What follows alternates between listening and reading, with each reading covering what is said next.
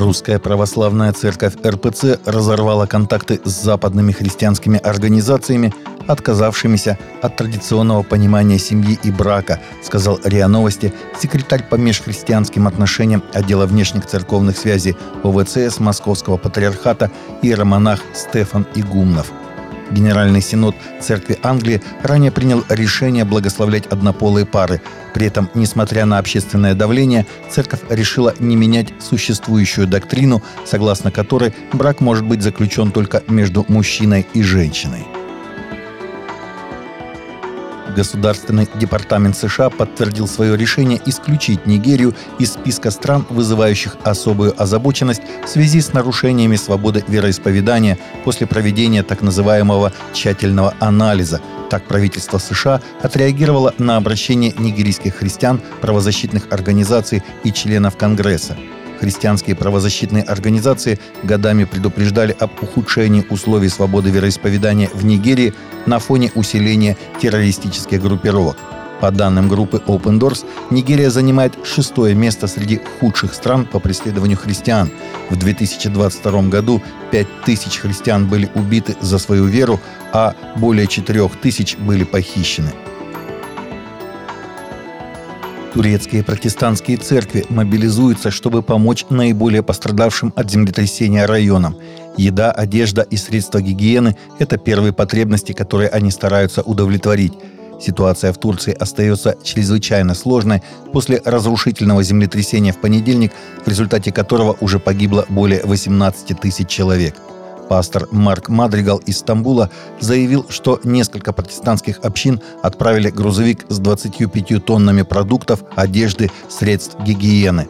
Он также сказал, что за последние несколько дней им удалось переселить 3 семьи из Антиохии, эпицентра землетрясения, в другие города.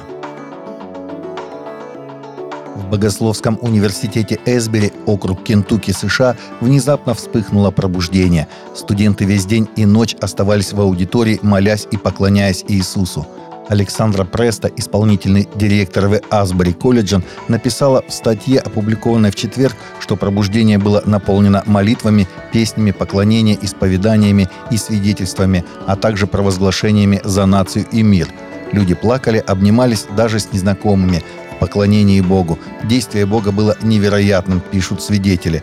Начавшееся в аудитории движение духа стало привлекать множество людей, так что на парковке трудно было найти место. Студенты из соседних университетов ехали на автобус в Асбери. Примирение, прощение и исцеление действуют в этом месте, пишут очевидцы. Руководство семинарии решило не останавливать длящиеся третьи сутки собрания.